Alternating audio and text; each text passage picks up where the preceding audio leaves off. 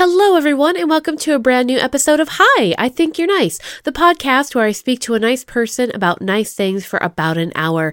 My name is Sarah Hanchar, and I am your host. Today, I'll be speaking with my friend John Serpico, and our topic today is in a broad sense, lasagna, but we also cover other stuffed pasta. We talk about cooking. We talk about relationships. We talk about all sorts of beautiful and wonderful things. And I'm really excited to share that with you today. I just want to get to the good stuff. So let's get to the good stuff. But real quick, I want to say please join me on Facebook. I think you're nice. Instagram, I think you're nice. TikTok, I think you're nice. And Twitter, I think you're nice. You can find me in all of those places because I would love to hear from you. How's it going? What's going on? Tell me what's good. Tell me what's nice. I'm always excited to hear from you. You can also just check out all my good stuff at ithinkyournice.com or find me at sarah at ithinkyournice.com and just email me there. Okay? Sounds great. Sounds lovely. As always, I could super duper use your help if you want to help me out. Just rate, review, subscribe, and share.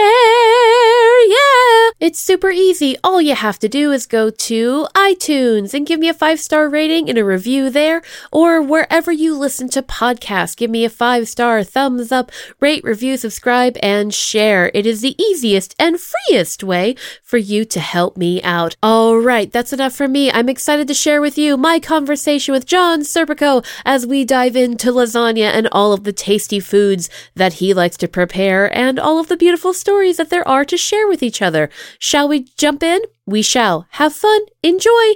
Yay! Hi, I think you're nice. Why, hi, you're. Let's have a seat and let's have a nice time. I think you're nice.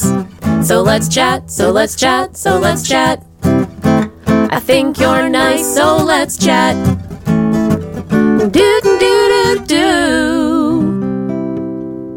Hello, everybody, and welcome to a brand new episode of Hi, I Think You're Nice, the podcast where I speak to a nice person about nice things for about an hour. I am your host, Sarah Hanchar, and today I have my very special guest, John Serpico, and we're going to talk about lasagna. Hi, John. Hello. How are you? I am pretty good. I am uh, speaking to you from all the way across the country, so I'm doing great. Yeah, I love technology. I'm infinitely grateful for it because you're in Boston. Mm-hmm. And uh but but at the same time, I'm also in your recording studio. Yeah, it's crazy. And I think it's worth noting that you, if you want to talk about this, and I can cut it out if you like, uh, but you work for Harvard and you attend Harvard. Is that true? Yes, it is. Uh, one of the nice benefits of working for Harvard is that you can attend Harvard through uh, something called the Extension School, which is its own school within Harvard.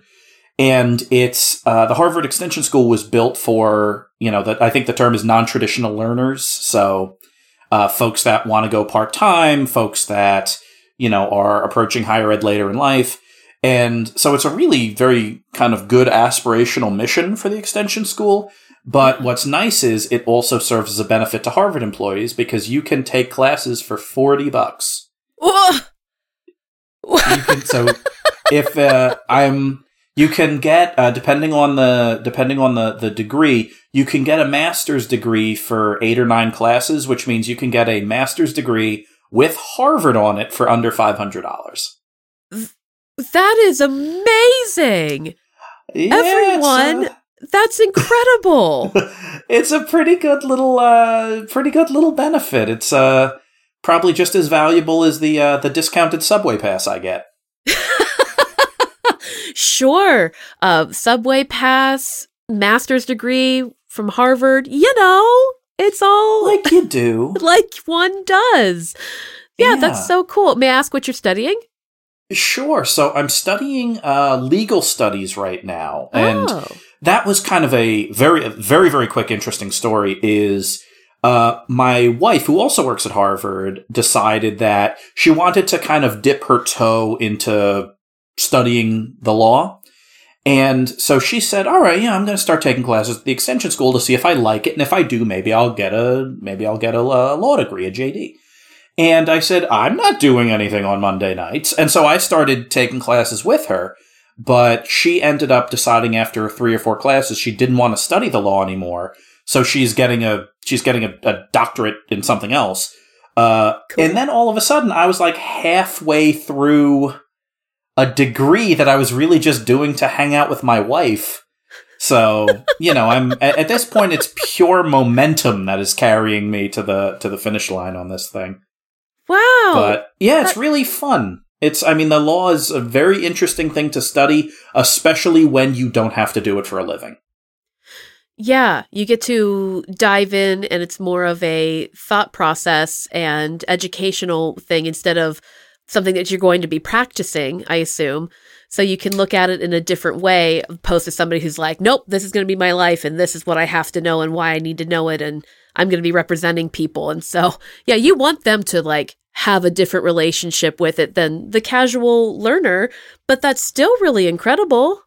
Yeah, uh, what what it's given me the power to do is um to be able to like read legislation. You know, like if if there's you know some law that's passed at the Massachusetts State House, I can open up that open up the PDF and read it and get I think a little clearer sense of what what it's going to be all about than than if I hadn't have taken all these classes.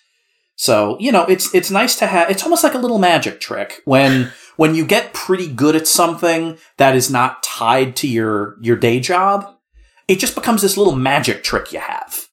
Yeah. So my magic trick is I can now interpret street signs better because I've taken a bunch of legal studies classes. well, look at that. Look at you. How cool. I'm so glad I asked because otherwise I wouldn't know about your magic trick and nobody, or I mean, your friends would have, but my millions of listeners wouldn't have known. they would just know you as lasagna guy, which is also pretty rad if we're being honest. I've and- certainly been called worse. and I also want to say, how sweet was it that you wanted to take this class to spend time with your beloved? That's so sweet. I love that. Yeah, it's um you know, I'm I'm of a mind where you know it's good to it's good to have individual hobbies and it's good to have kind of joint hobbies. And sure. I think both kind of operate in parallel. Um, but this was yeah this was the thing that uh, that my wife and i were doing as kind of a shared uh, you know kind of a shared project. Well thank you for that little insight into your life. That's a lovely journey. And uh, now we're going to jump into the topic that you wrote to me about. Uh, friends and listeners, I was uh, on Facebook, and um, due to circumstances the way they are currently, I'm not able to have folks come over to my studio because usually I have folks come over to the studio. We have a glass of wine, we sit down and we chat. And at the moment, we're not able to do that. So I put out a call to my friends on the internet. I said, Hey, do you have something nice you want to talk about? And do you happen to have your own recording equipment? And uh, John wrote, he said, I have, I, I have an idea and I have my recording equipment and I want to talk about lasagna. And I'm like, yes, let's talk about lasagna. And you mentioned other stuffed pastas, which I, how many are there? Oh, I can't wait. So let's start with your lasagna? Is it your recipe? Is it a family recipe? So, uh, because I'm from New Jersey and because my last name is Serpico, uh, you know, there's there's almost no such thing as one's own recipe when it comes to Italian food.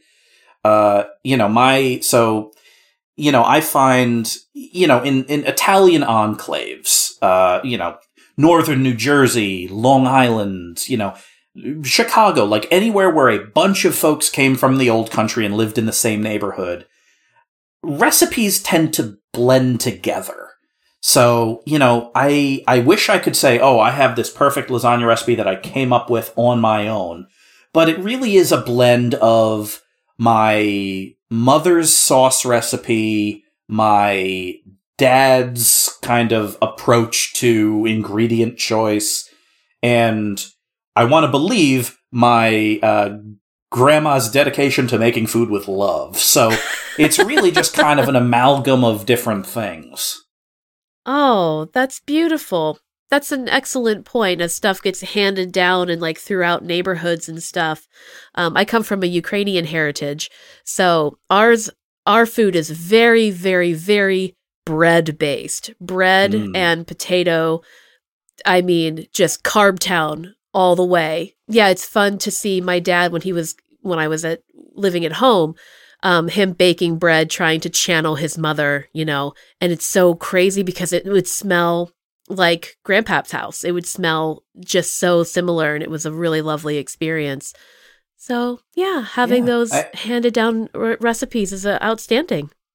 It's it's the idea that food is comfort, but also specifically the same food that a beloved parent or grandparent or aunt or uncle made. Like that's just it's layers and layers of of good memories, much like a lasagna.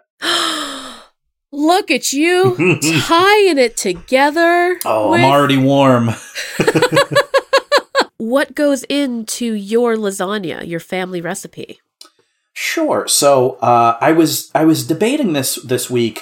You know, do I kind of want to give a recipe? And I thought, ah, yeah, you know, that's you could look up a million different recipes for lasagna. You so, sure can. You know, in, instead, uh, you know, I'll talk about, I guess, the things that I that, that my my foundational beliefs about lasagna. Oh, great. Uh, so I, um, you know, a lasagna, lasagna has, for me, uh, really four different things. It has a cheese blend, a sauce, a noodle, and then a topping. And the the reason why uh, the reason why I say sauce and not sauce plus meat plus fillings is I believe the sauce should have everything in it that's not the noodles and the cheese.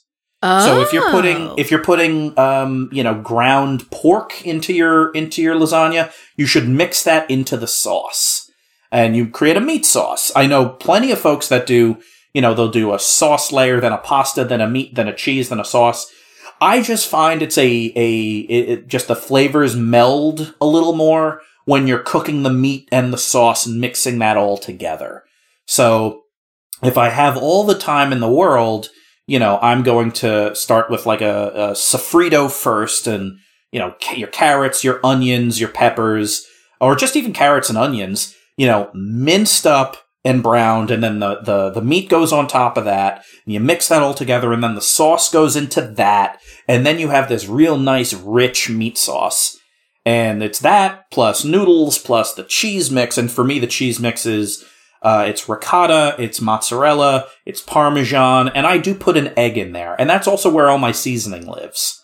So I'm, you know, all my uh, basil, my oregano, my parsley, uh, all that stuff goes into the cheese mix. Uh, so I've got this this nice dense meat sauce, all full of flavor. I've got this cheese mix that's also all full of flavor. And then for the noodles, I actually am a r- relatively recent convert to the no boil noodles. I used to Oh. boil my lasagna. You get the regular lasagna noodles and boil them. But with the no boil, they're thinner, which means you can usually, over the course of a whole lasagna pan, get one extra layer. And I found, much like cakes, that the more layers are in a lasagna, the more exciting it is.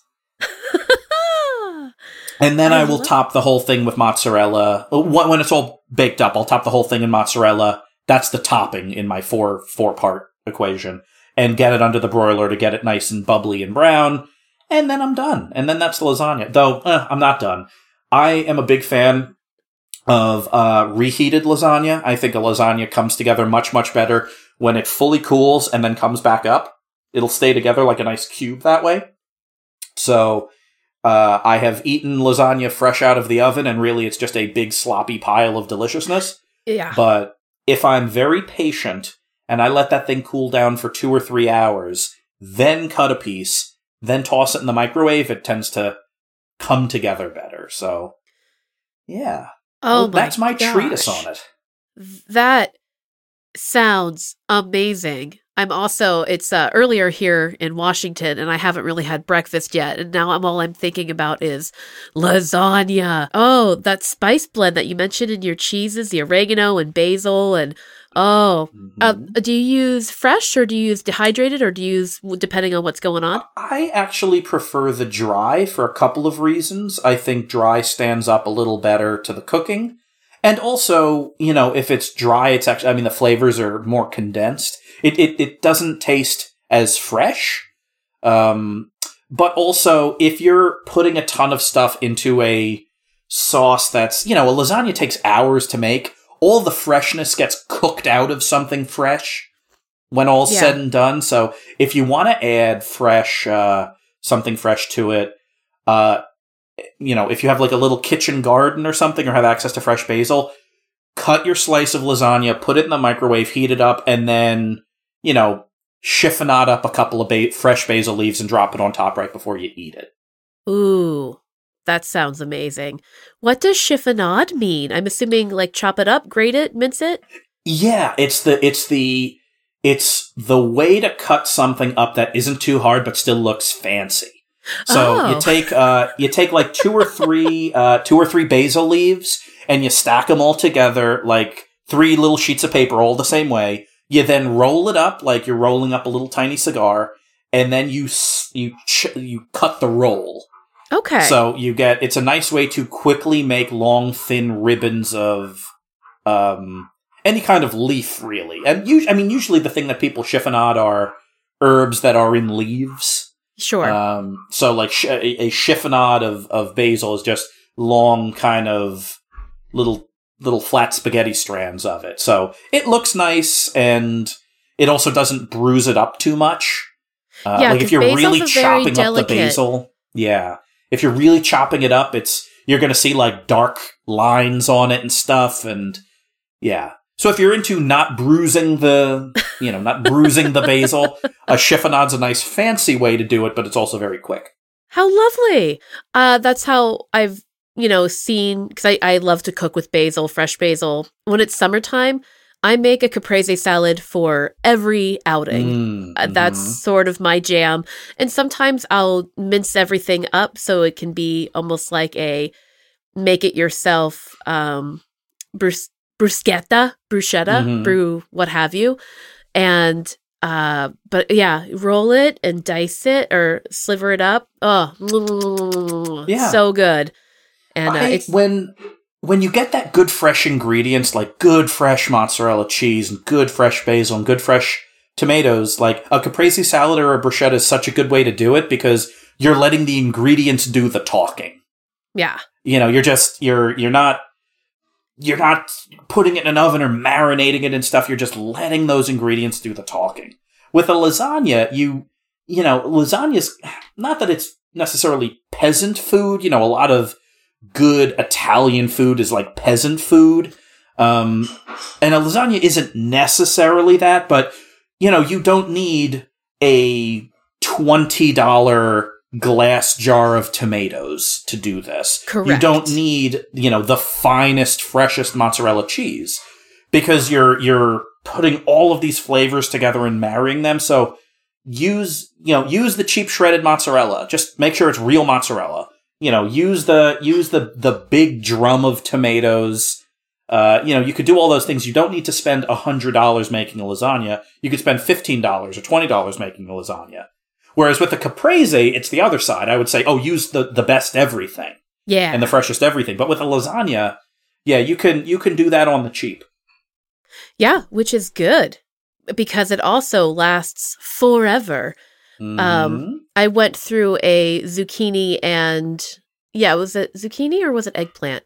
I went through a, a f- a phase in, again in summertime when all of the produce is at its freshest, and I made um, instead of noodles, I used the zucchini and the um, uh, eggplant, and it was so lovely, and it lasted Mm. forever because Oh, my yeah. husband is a very uh, finicky eater, so he doesn't eat anything that has onions in it. So, and of course, this had onions in it, and oh my gosh, it. I'm so glad I had it. I froze most of it and just ate it for like a month. Yeah. it's Whenever it's you want it, it's just giving. right there. And. I've I've definitely fro- I've definitely uh, cut up and frozen lasagna. Uh, one actually one other stuffed pasta that I like for freezing is stuffed shells Ooh, because each one is just an individual little boat of flavor. So with with stuffed shells, um, what I do is I make that same cheese mixture, you know, the ricotta and the mozzarella and Uh-huh. the parmesan and an egg and all my seasonings, and I mix that all up. I'll then cook the meat separately, not as a sauce, just as the meat, okay. and then I will mix the cheese mixture and the meat, Uh, get that going into a nice, you know, I was going to say topping. That's not right. Nice stuffing. Then you boil your you boil your uh, stuffed shells, and then you just pack them all individually. Um, bake them in the oven to make sure everything in there is cooked through. You don't cover them in any sauce. You just bring them down to room temperature, and then you put them in bags and freeze. What? them. No sauce. You sauce after you heat it up. Um, because the stuffed shell, it's literally just this tiny little football full of flavor. Yeah. And so long as you bring the stuff, the, the shell all the way down to room temperature before you freeze it, it's going to freeze beautifully. And then you're just going to heat it back up, um, you know, in the microwave or in the oven if you want. You can actually cover it in sauce and heat it up in the, in the oven. But I microwave the thing and then I cover it in sauce after. Um, that's actually my, my big secret to chicken parmesan as well is do not cover it in sauce and put it in the oven. Bake a chicken parm. Oh yeah. Oh indeed. What? Uh, you I'm I'm I'm showing my face of like what's happening? I've been led astray. I've been led astray. Well, think about it with chicken parm. You know, you, you do the, the flour and the egg wash and the breadcrumbs. You make this nice crispy chicken cutlet. Yeah. And then all of a sudden you, you cover it in sauce and put it in the oven. That gets rid of all the crispiness. Yeah, you we worked so hard to make it crispy. Yeah, what's the point even if you're just going to do that? So, yeah, that's the thing. You you cook you cook the whole thing through. You have a breaded crispy chicken cutlet, top it with fontina cheese. So now you just have this ready to go crispy delicious cutlet. Uh, it freezes a lot better. And when you're ready to serve it, you heat it up in the air fryer or the oven. It's going to get nice and crispy, and then just boop, a little sauce on the top, and you're done.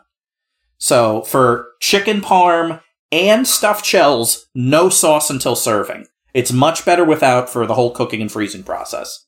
My my mind is blown. I have learned so much already. Now, I don't always listen to the recipe 100% because some things seem counterintuitive, um, Mhm. especially online recipes cannot be trusted. Uh, cookbooks are better because they have to be uh, tested. You know, I have a friend who's written a few cookbooks, and she mentioned she talked about the process of writing a cookbook is really challenging because she'll make it, she'll do it, and then she has to like play test it out in the world. So that way, you know, will this work in everyone's kitchen? What if your oven is hotter? What if your oven is, you know, less consistent? You know, what's what's it going to be like? So cookbooks are more consistent, but online stuff, I remember, oh, what was it? I think it was a cookie and it had it asked for a cup of um cornstarch a cup of cornstarch for a sugar Ooh. cookie. And i'm like this can't be right. This can't be right. So i looked at all the comments and they're like the best cookie ever. So i'm like i'm gonna do this but i know this is going to be terrible. And i was right it was a terrible cookie. Um, this is all to say uh, if you have a recipe think about it because you like you mentioned you do all that work to make yourself a delicious crispy chicken cutlet for your parm and then you slather it in sauce and then becomes just mush town. Why did you even Yeah. make it crispy to begin with? Ah of I- course. That's it's it's it's one of those things where when you follow, you know, well, I think of it this way: is pe- like we as a civilization have just gotten better at cooking. You know, it's Yeah. We, we have we have better ingredients. There's less global poverty. Like people generally have access to better techniques, more information, better ingredients, and so cooking's going to get better. And so I think, you know, a a lot of times you you don't necessarily have to say, "Oh, yeah, there's I read this thing on the internet about my grandma's recipe from a hundred years ago and all of that." It's like, well, you know, one, is the internet, and two, you know, has really nothing changed in the world in a hundred years? No, I want I want a nice modern cookbook from someone I know and trust that's been through the cookbook vetting process, uh, and I wanna I wanna learn. I wanna learn. You know, what's the most what's the most up to date food and cooking technology? That's what I want to leverage. Uh, because of that, actually, I'm a very big fan. Now, it's based in Boston, so I don't know how nationally known this show is, but there's a show on TV called America's Test Kitchen. i don't know it Um, Oh, interesting. Okay, uh, this is a Yeah. this is a plug for something I uh, have no relation to aside from being a fan. America's Test Kitchen is a it's a brand, it's a show, it's a series of cookbooks, it's a company. Um, it's they do podcasts, they have a show on public radio, and actually they have a partnership with it's either Norwegian or Holland America, where they have a little America's Test Kitchen like studio on the cruise ship where you can like learn stuff. Cool. But they're oh, it's great. But the, their whole concept is, um, you know, all the recipes that we show everybody, we are rigorously testing all the time. So they are my go-to source of information if I want to buy a new pot or pan. They've tested all the pots and pans. oh. Uh, they take a very scientific approach, and they'll say, "Hey, you know, people have been making." You know, people have been making, oh, I don't know, beef stew the same way for 200 years. Is that really the best way? You know, why stand on tradition here? How can we, you know, how can we make a beef stew taste just as good, only it takes one hour instead of eight hours? And that's what they do. Their whole, their whole modus operandi is taking food and making it more efficient and easier to cook and enjoy. So I'm, most of my tips and tricks come from them. All right. So it's called Test Kitchen or Boston Test Kitchen or just Test America's Test Kitchen. Kitchen? Um, they also Test have Kitchen. a related show called Cook's Country, which is America's Test Kitchen only in like a big barn in Vermont instead of in like a Boston studio. It also, uh, during these trying times, is an unbelievably peaceful show to watch Oh. because it's just these really it's it's people that love food, people who are trained cooks, but it's not like necessarily the Food Network where you're you're watching personalities. You're just Yeah. watching, you know, like you're just watching people that love to cook that are very personable people and are very Sure. good on television, but you're not necessarily watching someone perform. You're just watching them teach you. So it almost feels like you're in a very nice, spacious, airy classroom instead of in like a TV studio watching someone make chicken. That sounds incredible and like perfect uh content for me right now because we're starting to run low on things that are, you know, pleasant and nice to watch. And the testing part of it is absolutely brilliant because how many times, I don't know if anybody else is like this, like I want to get a really good pan for omelets and eggs. And I have done my own personal research. I go to various stores and I look and I read and I'm like, I don't, I'm not a paniologist. I don't sound like mm-hmm. pantyologist. I'm standing by it. There And I yeah. don't, and I don't, I don't know what, what coating or no coating or some coating or like it's galvanized and this was made on the moors of England and like, I don't know.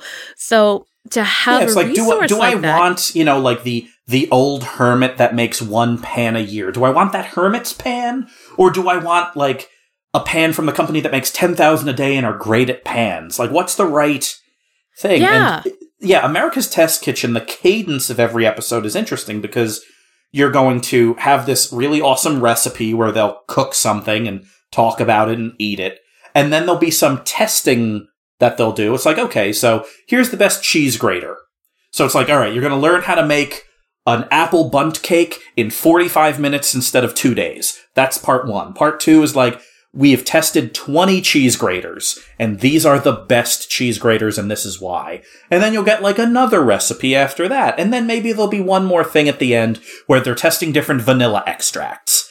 So every episode it's it's easy listening it's just nice and peaceful but also you'll just learn stuff like you'll just learn like i now have preferences regarding vanilla extract it's a thing i didn't think i needed a preference for but now i have it, it, it it'd be the equivalent of like you know it's like you go to an art museum for years and years and years and you like the art but if you take one like one hour art appreciation class at the learning annex the next time you go into a museum oh boy, the colors are more vibrant. You start getting an idea of what people want to do, uh, what the artists are going for. And so I look at America's Test Kitchen the same way. Uh, in, in a very real way, I think they're more responsible. They're as responsible for my lasagna being as tasty as it is. Uh, they're as responsible than like my Italian heritage. wow. Yeah. Okay. Well, what a great what a great resource. Thank you for that. Are there any other stuffed pastas or stuffed anythings that you consider your specialty or that you enjoy making? So lasagna and you know lasagna is not necessarily a stuffed pasta, but I consider it one since ultimately it is cheese generally covered by by noodles. So lasagna and and stuffed shells are my two favorites. Um, it's it's probably harder to make well, but you know manicotti is also one because you know they're big fun tubes full oh, of cheese. Yeah, manicotti. Yeah, I but with manicotti, I would much rather go to a restaurant that loves their manicotti than for me to do it myself. Because I'm of a mind where there are some things that really do taste better when you make them at home. But there are some things that you that I'm I'm of a mind where you should just leave them to the experts. My wife and I went through a phase where we made ketchup a lot. But then I realized, you know what? Heinz figured out ketchup. We're not gonna beat Heinz.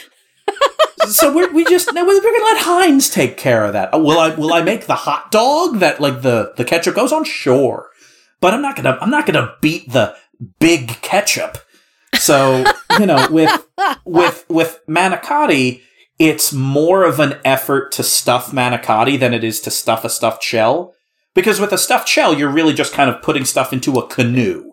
Yeah, Um, exactly. but with a manicotti, you know, you have to make that same mixture and then put it all in like a one gallon like Ziploc bag and then cut the end off and like pipe it in and all of that. So I live for manicotti, but I will always order like an oven baked manicotti in a restaurant instead of try to do that in my own house.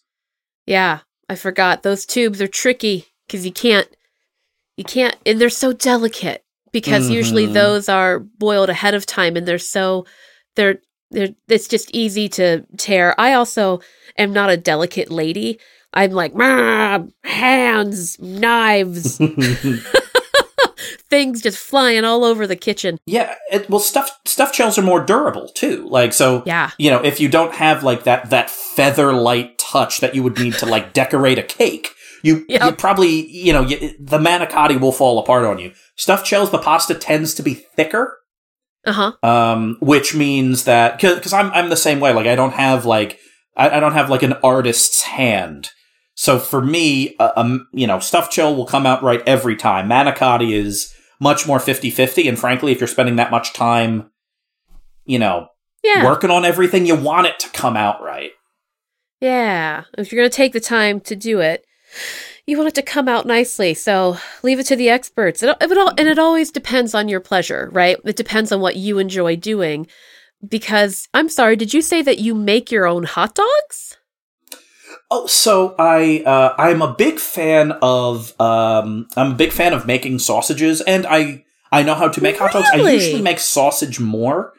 Um, the thing that I don't do terribly often is um, I usually don't case them because when it comes to sausage, I actually prefer to take the sausage out of the casing and Okay. make it into a patty or something like that. It's always been a thing for me. I don't know why, but uh, but yeah, I um, yeah, I kind of got into sausage making. Uh, you know, in the halcyon days of my twenties, when I had tons of time to make sausage. Uh, and you know, it's really a very kind of cool process because you know you generally need like a food processor, and that's kind of it. If you want to case it, then you need like you know a stand mixer or one of those like hand crank sausage casing machines where you put Yeah. the casing on and the extruder and, and all that. Um, but yeah, I mean, if you want to make sausage, really, it's you know you get you get good ground meat. Unless you want to grind it yourself, that's cool too. But a nice good ground meat and you know a, a seasoning that you want to add to it. Uh, I'm actually a big fan of taking seasoning and grinding it together into ice to make like a shaved ice and meat kind of paste that I then use as a vehicle to put the rest of the seasoning into the meat at large. That's a whole other Oh. situation. But all you have to do is just kind of do that and then you know, like you can like a nice sneaky way to kind of make sausage at home is to you know, again, ground meat, mix it up with the spices you want, and sometimes ice water and sometimes not. And then, you know, kind of put it in your oven in like a roasting dish on a rack And in the bottom of the rack, you could put a couple of wood chips soaked in water or some tea bags. And you essentially create a little smoked sausage situation in your own oven without creating a lot of smoke and setting off the fire alarm. So it's it's a nice, easy way without a ton of equipment to make your own sausage. Where's which also goes great show? in lasagna, by the way.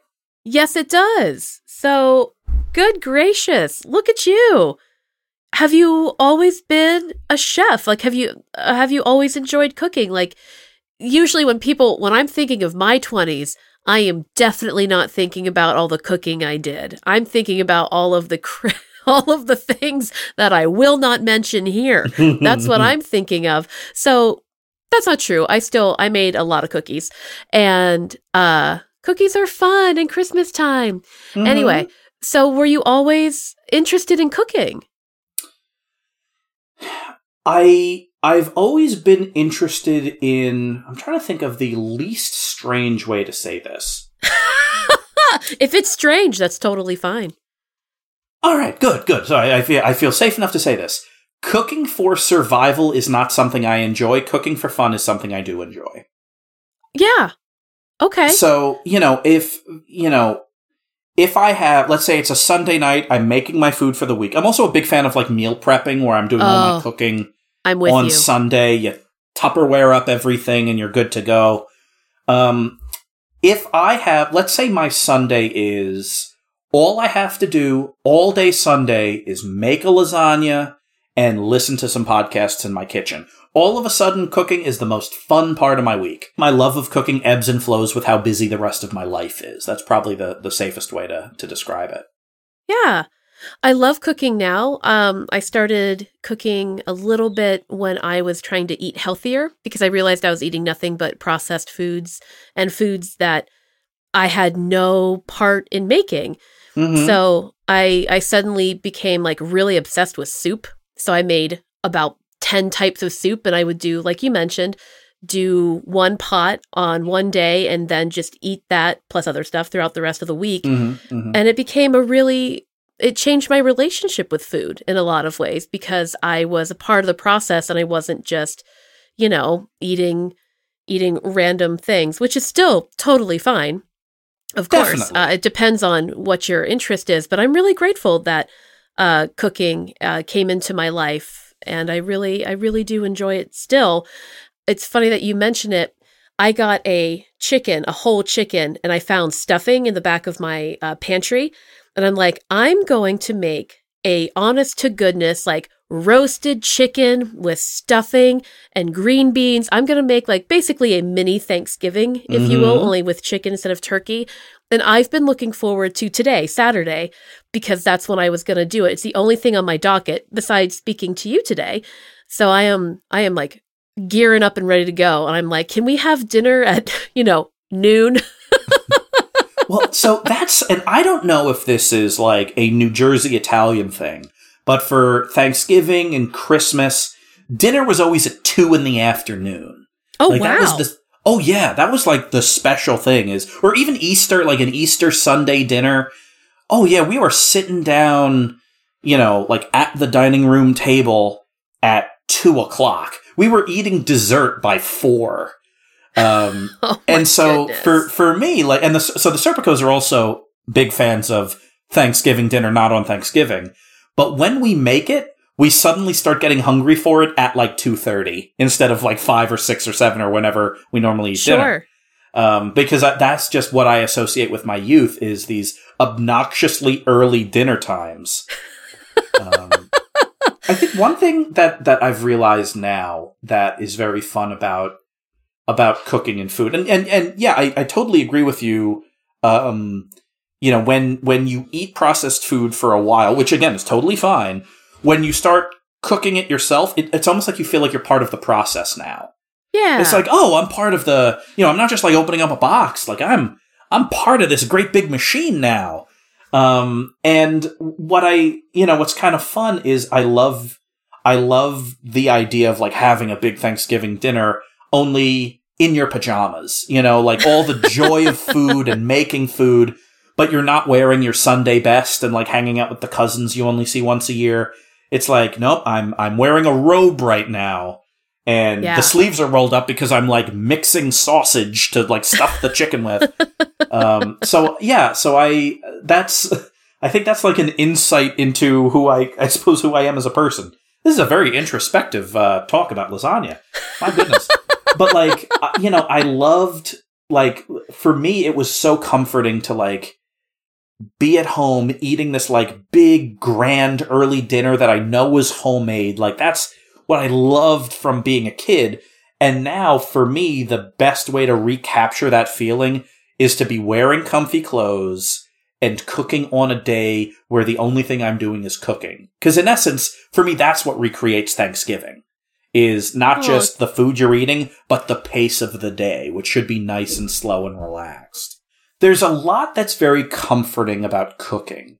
And to, to use kind of lasagna as the stand in, you know, like making a lasagna or making a Thanksgiving dinner, or something like that, it scratches a lot of kind of itches in, in your brain. You know, the world is in a tiny bit of chaos. And, and so, you know, what are the, it's like, what are the things that make people feel comforted? Uh, doing something with your hands, thinking through a process, being creative. So let's say I wanted to make a, you know, let's say I wanted to make like some new lasagna that I've met, never made. Maybe I would try like essentially a chicken Alfredo lasagna. What would that look like? And so I'd kind of map it out and like that's my creative side is mapping out the ingredients and thinking, okay, how can I really tie this together? All right, cool. All right, so I've mapped it out. That was a fun creative thing. Now I need to make a list of ingredients, and I love making lists because that's a comforting experience. And then, okay, now I have all the ingredients. Now I'm going to cook, and that's a very manual process. So you're working with your hands, and you're listening to music or a podcast. For me, I think my my wine is listening to a podcast and drinking root beer because root beer is a rare treat for me. Like I always keep like a six pack, and I'm only going to have a root beer because I try not to drink sugar. Oh, I'll eat sugar all day long, but I try day. not to drink it. And Yeah. so, um, so like if I'm cracking open a root beer, it, that's a celebration. So like, you know, so I'm, I'm working with my hands and like having a root beer and listening to a podcast. And then, you know, it's like baking a thing. And then when you're done, you've created something and you take a picture of it and you eat it. And so, you know, it, like the act of cooking from, you know, start to finish checks off a lot of boxes in terms of self care. It really does. That was a beautiful way of putting the process, and it absolutely makes a lot of sense. At the end, whenever you get the finished product, I'm always surprised, assuming it has come out relatively well. Um, like I've been making muffins lately because I like having uh, something sweet for breakfast. Mm. And so it goes so well with coffee. A muffin and coffee is just Yeah. mwah, the most Mhm. wonderful way to start the day, in my humble opinion. And so I'm like, look at this muffin. You used to be blueberries and flour, and now look at you. You're a muffin. That's Yeah, crazy. you, you've you've you've executed a transformation upon something. It's really Yeah. cool. Um, we're we're a banana bread house. Um, oh, good. and and all various breads, but we love a good banana bread. And so that was my breakfast this morning. And one thing I I like to do, and I do this with muffins sometimes if I've had them in the fridge for a couple days, Uh-huh. is I slice them in half, cover them in butter, and griddle them, and you get Oh! that nice crunchy, crispy texture. And then if I'm feeling really really fancy, I'm gonna put some peanut butter on there. What? Ugh. You had me at butter and griddle. Peanut butter. Interesting. Would that go with your, would it be a banana situation or a PB? Oh yeah, Or a- but a banana muffin works. I wouldn't. I, I probably wouldn't. I've definitely griddled up corn muffins. But if I'm eating a corn muffin, like a corn muffin's going to live on its own. But with like a blueberry muffin, with a banana muffin, with banana bread, with apple bread, oh yeah, peanut butter or dare I say even Nutella works really well as a topping once you get it griddled up. It sounds like you learned how to cook yourself. Did anyone teach you? Did you spend any time in the kitchen with your family or with anyone who cooked? You know, it's it's funny. I feel like you know when I watch the Food Network, and you know they're talking to a chef about how'd you start learning. Like I'm a my I, I don't even know if I'd call it a guilty pleasure. It's just a, a an unadulterated non guilty pleasure is diners, drive-ins, and dives. I'm sorry. It's a great show. It's so it's fun. It's sweet. He's helping out local businesses. I'm seeing a lot of foods that make me go, "Oh my god, that looks amazing." We I- have like a list of bookmarks on, you know, Yelp about all different Guy Fieri recommended diners, drive-ins, and dives places. Yeah. Like, so you know, but you know, when Guy Fieri goes to a restaurant, he's you know he always has to you know how'd you you how'd you learn how to cook, and everyone's like, oh, my grandmother. Oh, I spent a lot of time with my dad in the kitchen. Um, it's like, oh, I have this great uncle and great aunt that did. For me, it was never the case. I actually, when I was a kid, I wasn't really drawn to the goings on of the kitchen. I I loved to eat, but it'd be one of those things where like my my really fun memories would be like, you know, sleeping over my grandparents' house and my grandma cooking in the kitchen and me sitting in the living room with my grandpa like playing cards and you know when it was dinner time like you know my grandma would set the table. She didn't want us to do it. She wanted to do it. And then we'd all you know. So like the for me the kitchen was the almost like um you know behind the curtain. Like it's almost like i didn't want to know what happened behind the curtain. I just knew that there would be the big reveal of a feast. Um so my job was mainly to clean up after. My job was to you know wash the plates and put them in the dishwasher.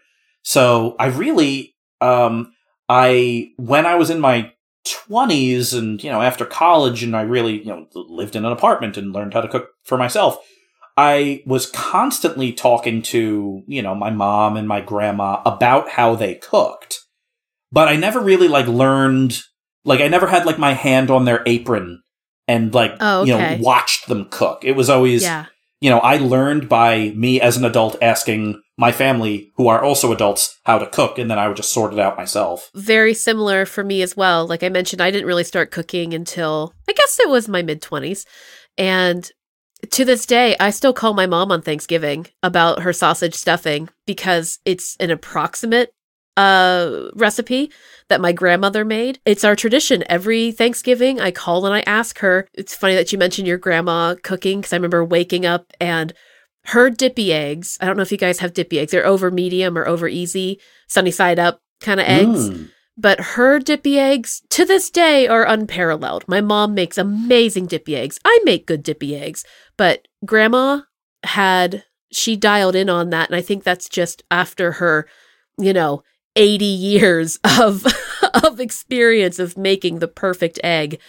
And Yeah. it's lovely. It makes me happy that you call your parents or call your mom and say, "Hey, how did you do this? What are you doing? Or what did you do?" I think that's amazing. Yeah, I uh, one uh, one thing that I've I've realized is, you know, when you cook for as long as like my mom has cooked or my grandma has cooked, they love sharing their secrets.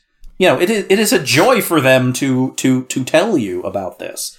Um, you know, I think uh, the, for me, you know, the reason why my mom's chicken marsala will always be better than mine is a combination of two things. One is honest to goodness experience. Like, if you spend the greater part of a century making dippy eggs, you're going to be real good at dippy eggs. But the other part of it too, and this is the part that's n- that that that you're never none of us are ever going to catch up with is that idea that nostalgia makes the best sauce. Huh. You know, it's it's not just like I I would put my chicken parm up for competition against my mom's. My mom has made so much more chicken parm than me. But I think mine is just as good, objectively speaking. Like if you put it before a, if there was a blind taste test and you tried my mom's chicken parm and my chicken parm, um, I, they'd probably get equal scores. However, I could always tell the difference and I would always pick my mom's over mine because I wasn't eating my own chicken parm when I was 12 years old and it was a snow day and I had spent the morning shoveling my driveway and the afternoon like playing Rampage on Nintendo. Like there's that that specific moment like that that first bite of chicken parm whether it's now when I'm visiting my mom or back then I can't recreate that. I can't recreate that bit of it. Which is why my grandma's scrambled eggs will be the best scrambled eggs I've ever eaten. Because that's the first thing I ate when I woke up from sleeping over their house, which was like the most fun. So, you know, I like, I can make an omelet well. I know how to cook eggs properly. I know how to do whisk and cream and do all kinds of fun stuff. But my grandma's my grandma's eggs are tastier for me, and it's it's because all the technique in the world can't match that access to memory. That's so sweet, and it's absolutely true. I've made meatloaf and it's fine. It's it's good. It's a good meatloaf, but not like my mama's. Mm-hmm. She makes the best one, even yeah. though I'm following her recipe, but she gets it she gets it more I think she's a better mincer than I am, or she uses the blender or something, and I'm like, I don't want to dirty a blender with with stuff. So yeah. Oh, gorgeous. So for friends and listeners out there who are interested in starting to cook, uh, who maybe have zero experience, what would you recommend for them? Get an easy win. Uh, you know, I that is to say, like, go to go to Trader Joe's and get some pasta from Trader Joe's. If it's spaghetti, snap it in half. If it's you know smaller pasta, you don't need to. Um, get some Trader Joe's sauce. Get some Trader Joe's Parmesan cheese. Boil some water. Set a timer. Take the pasta out when the timer goes off, mix it with some sauce, top it with some Parmesan cheese. You've made yourself a meal. Get that easy win. Uh, you don't need to, you know, you don't need to, you know, make lobster thermidor on your first day here. like the best thing, the best thing in the world to do is get used to boiling water and setting timers. And that's mainly, that's mainly it. Um, uh, the other thing I would I would recommend as well is when you're cooking meat for someone that's new.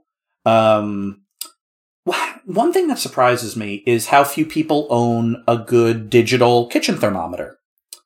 Yeah, everyone needs to just buy one because you know I think for you know if you're of a certain like I'm in my 30s and if you're of a certain age like most most of like our previous generations like our parents and grandparents didn't really use kind of plunge that thermometers. Tech. Yeah, that that technology. So their recipe for a Thanksgiving turkey is put it in the oven for six hours. But yeah, which is certainly a way to cook a turkey. I'm not, I don't want to begrudge that, but you know, um, if you're scared of, uh, and as a new cook, new cooks always are, and that's totally great. If you're scared of either undercooking or overcooking your food, the best way to not is to just get a thermometer and, you know, just temp it. All meat cooks to 165, like pork, chicken, you know, if you want pork or chicken cooked all the way, cook to 165 and you're good.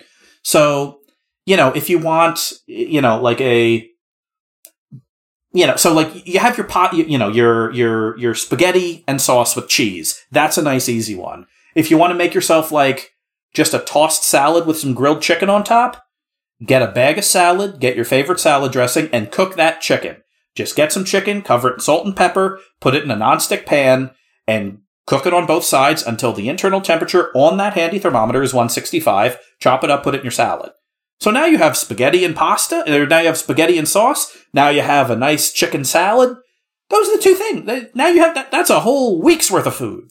Um, and those are both easy wins. So yeah, yeah, know how to boil water, know how to set a timer, use a meat thermometer, you do all that, you are 80% of the way to being the best cook in the world. Everything else is just getting better at certain things.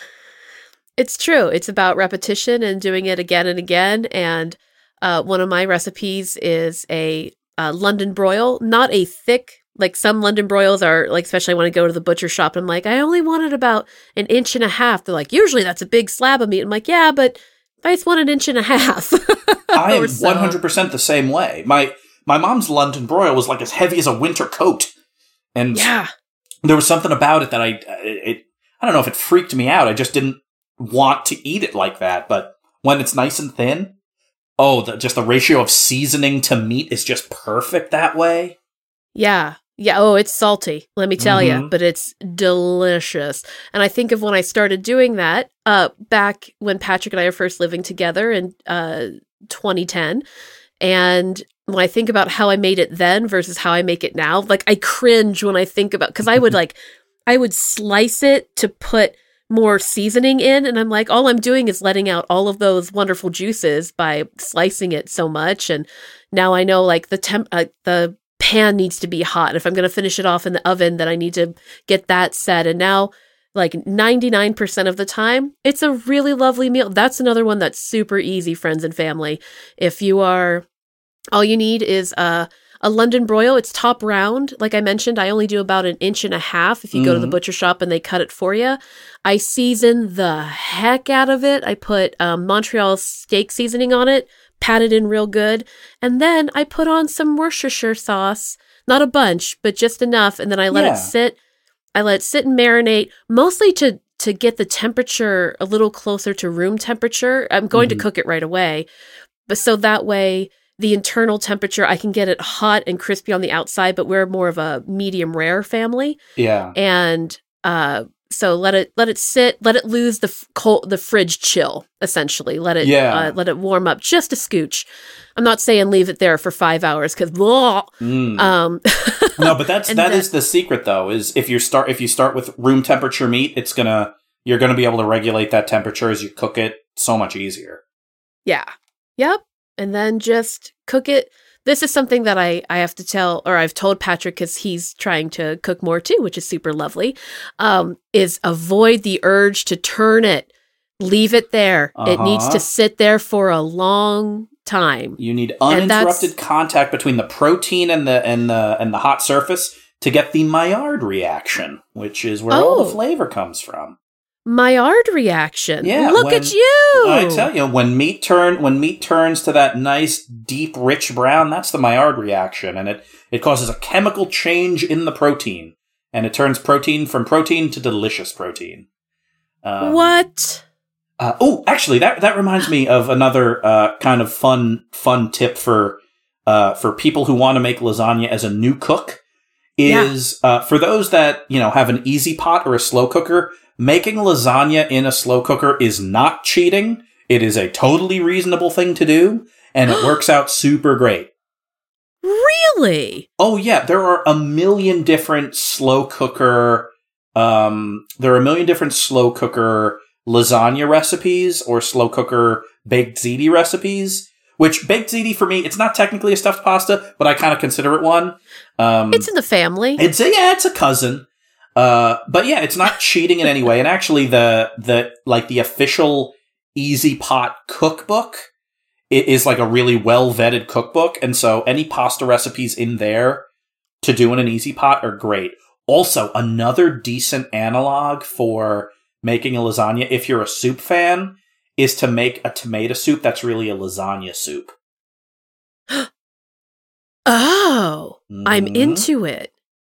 Yep. So, it do- would have the same components, but instead of it being a casserole sort of con- consistency, it's a soup. It's a soup, yeah. It's a nice, thick, delicious uh, tomato soup. A little bit of cream in there, you know, ground sausage, um, you know, all the things, all the things you would want, um, but in soup form, and it's it's uh, it works out nice. And you know, like there's the traditional like you know tomato soup and grilled cheese. With this, it's lasagna, tomato soup, and garlic bread. Ah, oh, I'm so hungry. Oh, that Mm. sounds so good. oh, amazing. Uh, before we wrap up, I want to ask my favorite questions. Do you happen to have any funny or interesting stories, like any notable disasters, sort of like my shortening or sort of like my cookie disaster when I put all of that cornstarch in it? I've I've surprisingly never had a huge disaster in the kitchen as an adult, though I did very much like a sitcom thing as a kid where I tried to make my own like jello chocolate pudding in a blender without the lid on and it literally like volcano of chocolate pudding like hit the ceiling of my kitchen. I, like, I, I mean, I felt I, I felt like I was on TV. Um, and you know, my mom, you know, is I, I love my mom. My mom's awesome. Uh, she loved a clean house, but she was also not a tyrant about it. So, Uh huh. you know, it was one of those things where I looked at that and I'm like, oh my god, it's all over the ceiling. And my immediate thought wasn't, oh no, mom's gonna kill me. It was just like, oh no, I have to be on a ladder now, you know. Because I knew it was going to be my responsibility to wipe down the ceiling, but I just didn't like ladders. So yeah, and that's what ended up happening. I think I ended up having to like stand on our table to clean the clean the ceiling. oh, gracious. And chocolate pudding also. Oh, Yeah. man. Dairy. hmm couldn't couldn't have worked out any better if I had tried. Awesome. Well, John, thank you so much for speaking with me today. It's been an utter delight to talk to you about cooking and lasagna and all of these beautiful things that we've touched on today. Thank you so much. Oh, absolutely. This was an absolute hoot. Yay! And now I w- invite you to join me with musical arm farts. So you All can right. you can play however however you like. I'll count us in. Ready? One, two, three.